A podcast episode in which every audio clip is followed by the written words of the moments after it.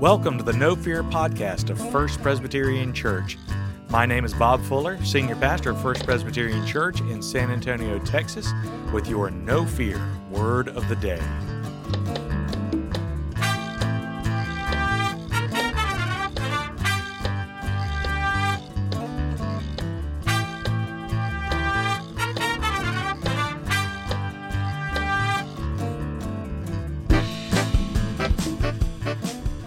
Great to be here with you again today. Again, my name is Bob Fuller, and I'm the senior pastor of First Presbyterian Church in San Antonio, Texas.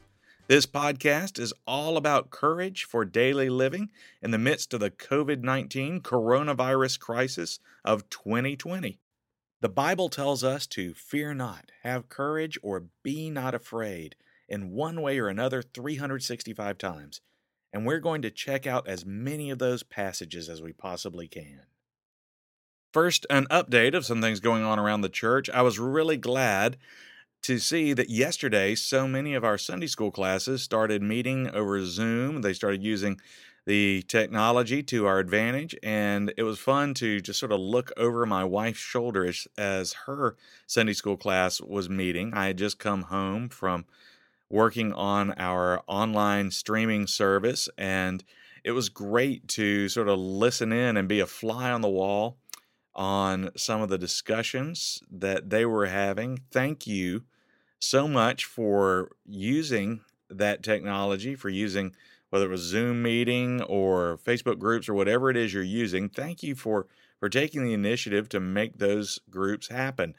Well, let me mention too that as you are thinking about different ways to meet, as you're thinking about different ways to learn and study together, we have some great resources at First Presbyterian Church. First of all, one of the resources that we have is our access to Right Now Media. Right Now Media is a service uh, of which the, the church is a part, it is a subscription service that has all kinds of Bible studies, video lessons, podcasts, uh, just a, a, rich variety of resources that you can use for groups, for home and family study, or for personal study. And if you want to access Right Now Media, you can go through our First Presbyterian Church app. And if you are a covenant partner of First Presbyterian Church, you have access to all of those resources. And we hope that you'll take advantage of them. There are some great resources there.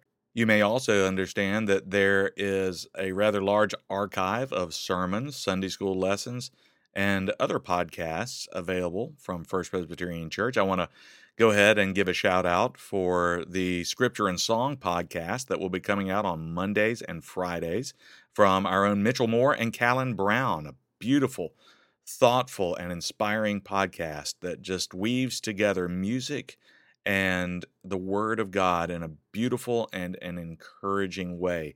So I want to promote that podcast. Also, if you've never gone back to listen to Mitchell Moore's SA Stories podcast about how we interact with our mission partners and, and just want to hear some uplifting things that are going on in the city, listen to Mitchell's SA Stories podcast. What an extraordinary resource that is. You know, our Lord is the same yesterday, today, and tomorrow. And that means that as the Church of Jesus Christ, our witness will not end until our Lord returns.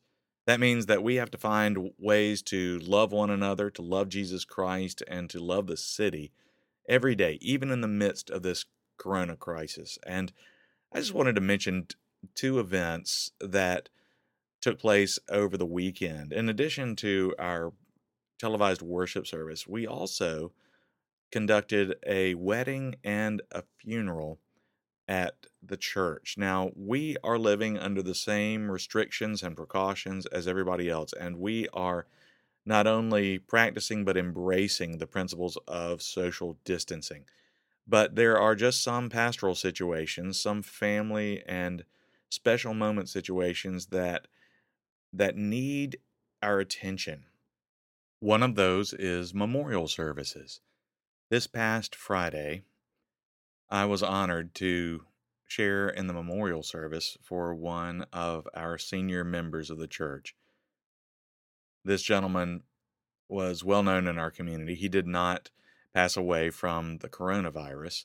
Nevertheless, his death was a tragedy and it was important. At the same time, his life was absolutely amazing and his family is faithful. And most of all, we could celebrate a life of a man who walked with and served and loved his Lord Jesus Christ throughout 96 years of his life. And even though the service was tiny by our standards, even though we only had about 10 people there spread out all over a sanctuary designed to seat about 600 people, it was a powerful and moving service. I know we were connected through a Facebook group to extended family and friends, but it proved to me that even in this crisis, we can come together as a church and we can just share in these important moments together. There will be a time for us to come back together in great big groups. I know that God is on his throne and one day this will be over. But in that memorial service, it was good to be there just with that family, to talk about God's promises, to talk about the words of truth, and to talk about his love. In the same way, I know that there was a wedding at our church that was live streamed for family and friends. Again, tiny by our church standards. But when we can get together and be intentional about being together in spirit as well as in person, when we can find ways to make these type of special moments happen, I think in some ways they become even more special because of the effort. It's going to be interesting as people look back on these services, uh, these weddings, these memorial services in the future. I think they're going to look back and they're going to think that was really special because even though we couldn't all be together, people made the extra effort in that moment. So now let's get to our no fear word of the day. Our passage today is Psalm 27, verses 11 through 14. Teach me your way, O Lord, and lead me on a level path because of my enemies. Give me not up to the will of my adversaries, for false witnesses have risen against me, and they breathe out violence. I believe that I shall look upon the goodness of the Lord in the land of the living. Wait for the Lord. Be strong and let your heart take courage. Wait for the Lord. It's very easy to think about the book of Psalms as simply a collection of beautiful poems but we have to remember that in addition to being a collection of beautiful poems, this was the hymn book of the people of Israel, a resource that expressed their deepest longings and most fervent prayers in both times of celebration and in really troubled times. But it was also the, I believe, the personal prayer journal of King David.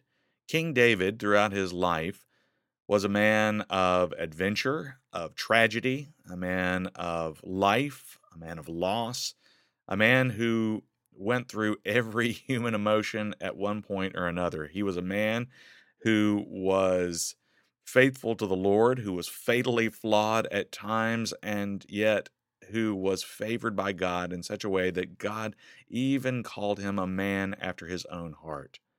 Without getting into too much of the history or the detail about this psalm, you heard me say or heard me read in those first couple of verses that David is praying for protection from his enemies, from people who are out to get him, people who are lying about him.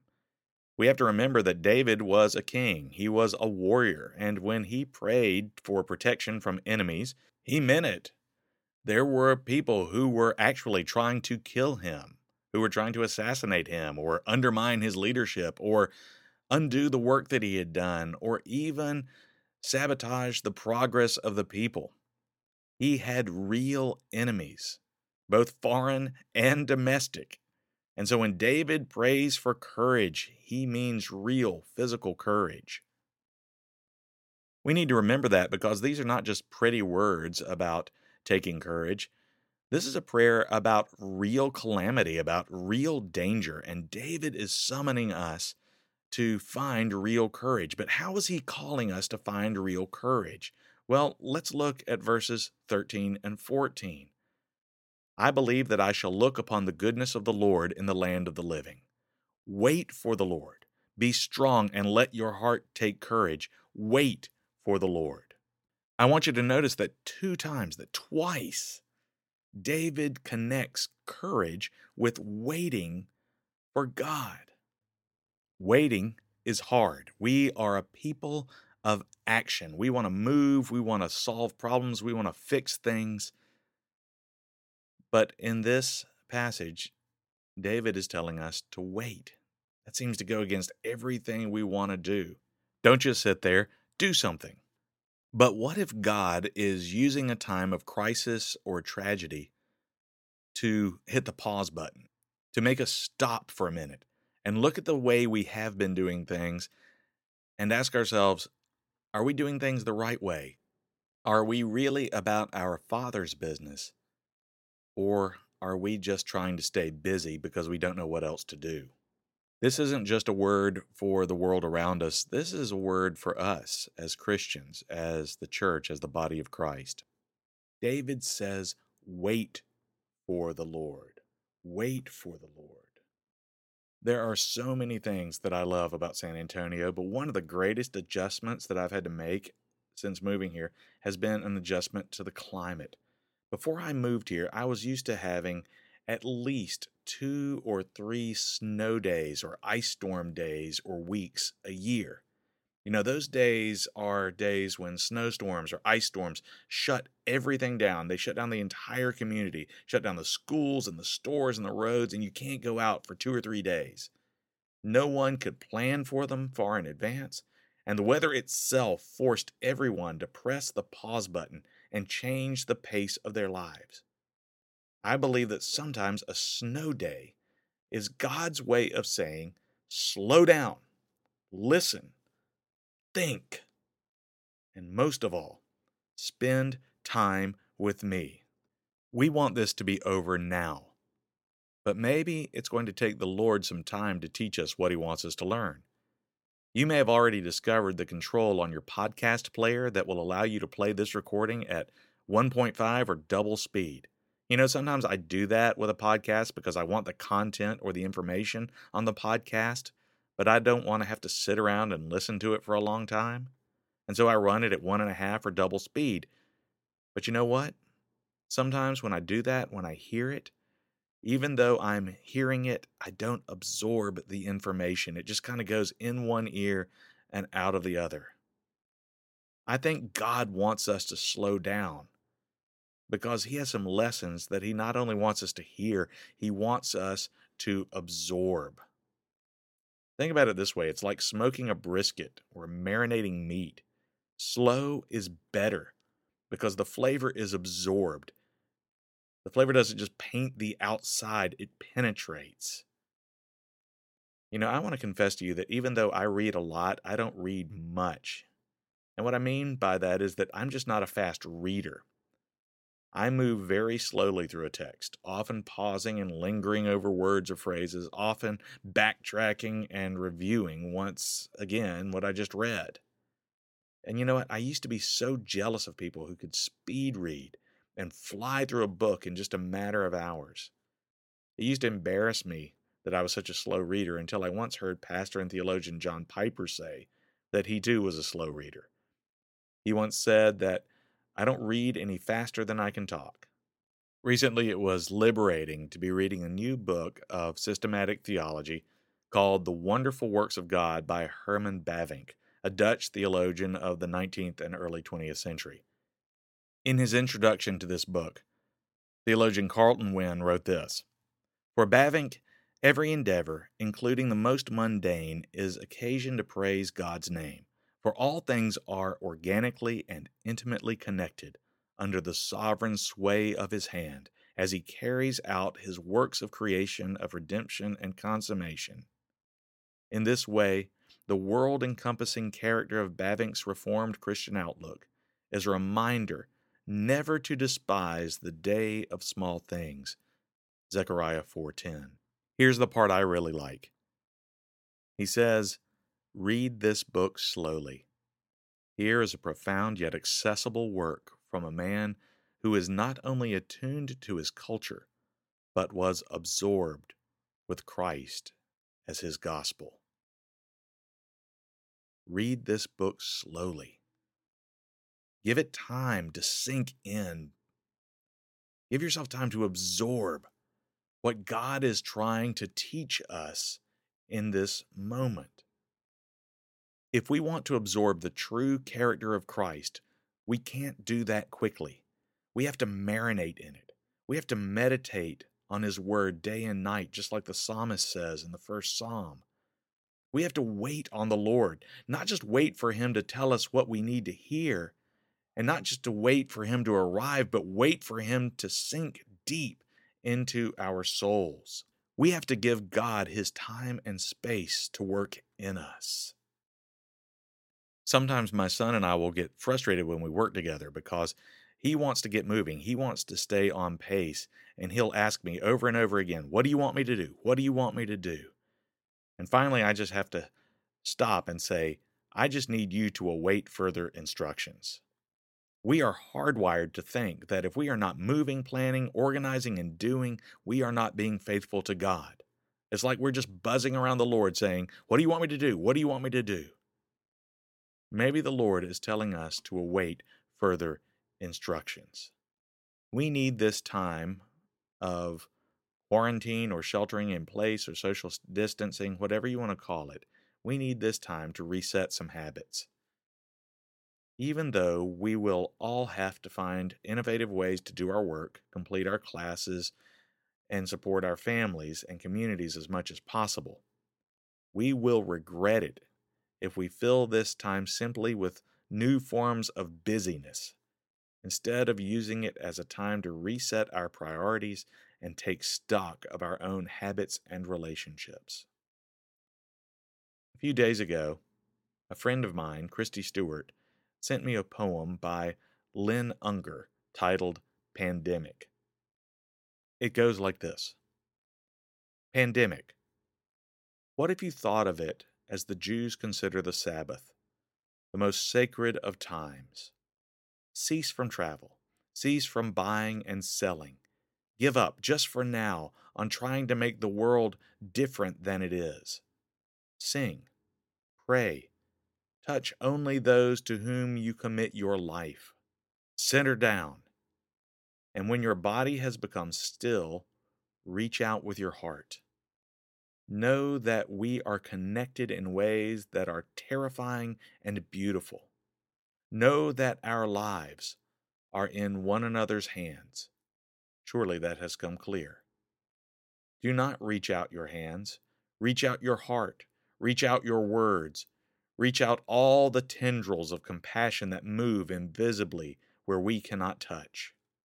Promise this world your love, for better or for worse, in sickness and in health, so long as we all shall live. God is using this pandemic to get our attention. And maybe one of the ways He is doing that is by forcing us to take a snow day. He's forcing us out of our routines, out of our busyness, not just to fill our days with new busyness, but to actually wait on Him. Thank you for being with us again for this No Fear podcast. Please join us for this and our other daily podcasts throughout this COVID 19 crisis at fbcsanantonio.org. Until next time, I'm Bob Fuller of First Presbyterian Church of San Antonio, Texas. Be not afraid. God is real, Jesus is alive, and the Holy Spirit is with us. God loves you. He has a plan and purpose for your life. He has a position for you on His team and a place for you at His table.